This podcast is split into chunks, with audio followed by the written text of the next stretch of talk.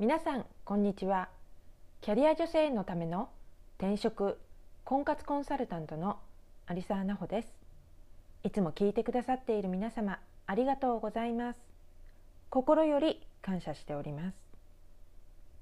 今年に入って2回目のポッドキャストですが今日はキャリア女性あるあるの一つ仕事のしすぎがテーマとなっております。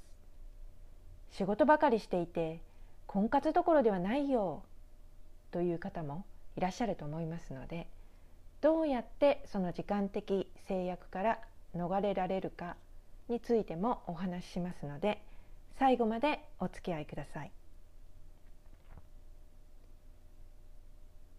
さて私も一般職だった頃大抵5時に仕事は終わっていたんですよね。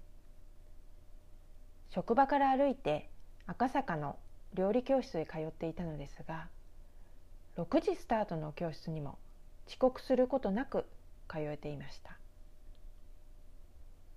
当時一般職の場合上司は男性で少しでも私や同期また先輩方が残業しようものなら「時間大丈夫?」とか「もし大変そうだったらやっておくよ」とか優しい言葉をかけてくれる方々がいたものです。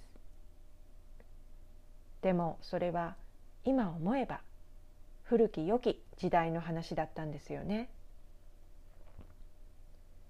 その後私は転職をしいわゆる外資系金融機関というところに勤めることになったのですがそこにはそんな優しい言葉をかけてくれる人はほとんどいませんでした。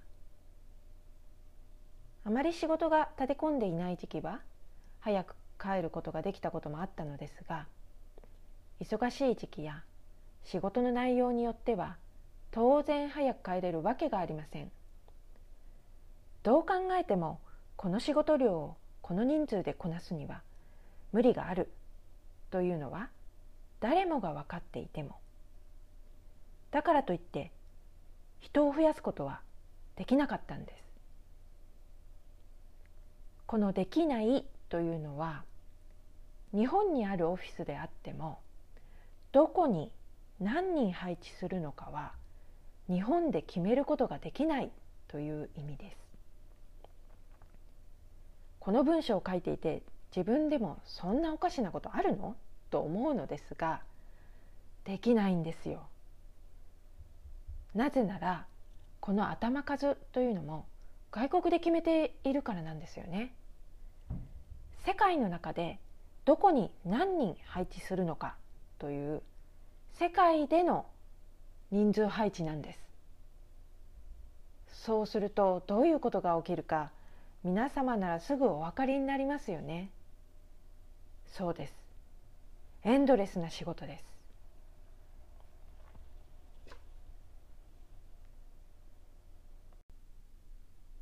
仕事のしすぎだったんですよね。どれくらい忙しかったのかというと化粧室にも行けないというぐらいの忙しさでした。電話もガンガンかかってくるんですよね。ですからヘッドセットを着用したまま仕事をしていました。そして昼食も午後2時くらいになってしまうこともしばしば。そうすると大抵の飲食店は準備中になってしまうんですよね。仕方なく近くにある。高級ベーカリーでパンを買ったり。これはもう選択肢がなかったんですよ。あとはなんとか遅い時間までやっているお店で。1700円のパスタを食べたりして。これももう選択肢がなかったんですね。そのお店しか空いてなかったんですよその時間に。まあそんな感じでなんとか昼食にありついていました。また仕事に戻りそうこうしているうちに午後5時くらいになります。でもまだまだこれからなんですよ。そもそも誰も帰りませんしね。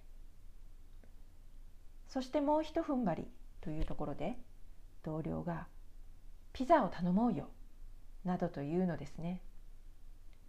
さっさと仕事を終わらせて帰りたいところではありますがお腹も空いているしまだまだ仕事も終わらないしということで頼むことにしていました。午後8時ごろピザ到着。ピザを食べまた仕事に戻ります。その時間に今は亡きリーマンブラザーズ。そうです。あのリーマンショックのリーマンです。のご担当者に電話をしてもあちらもまだ仕事中なわけです。お互い早く帰りたいね。と愚痴りつつ仕事をこなしようやく午後10時仕事終了という毎日。朝は8時午前8時30分から仕事をしていましたからほぼ10時間労働ですね。そしてこんな毎日を送っていると何のために生きているのかというと仕事のために生きているんだなというそんな感覚に陥っていきます。当然私生活というものもほとんどなくなります。仕事のしすぎです、はい、そこで今婚活はしたいけれどもこのように仕事が忙しすぎてそれどころではないんです。というキャリア女性の皆様にお伝えしたいのはこのような生活をしている限り結婚はかなり難しいと言わざるを得ません。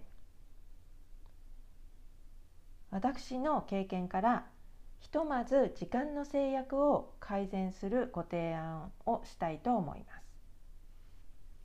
例えば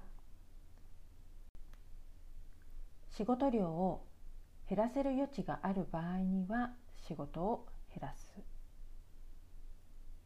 人員を増やせる余地があるのであれば人員を増やしてもらう。あるいはもっと時間に融通の利く部署への配属を希望する。もっと時間に融通の利く職場に転職する。最後に今の職場で多少の融通が利く場合一定の期間を決めて例えば半年なり1年なりですね。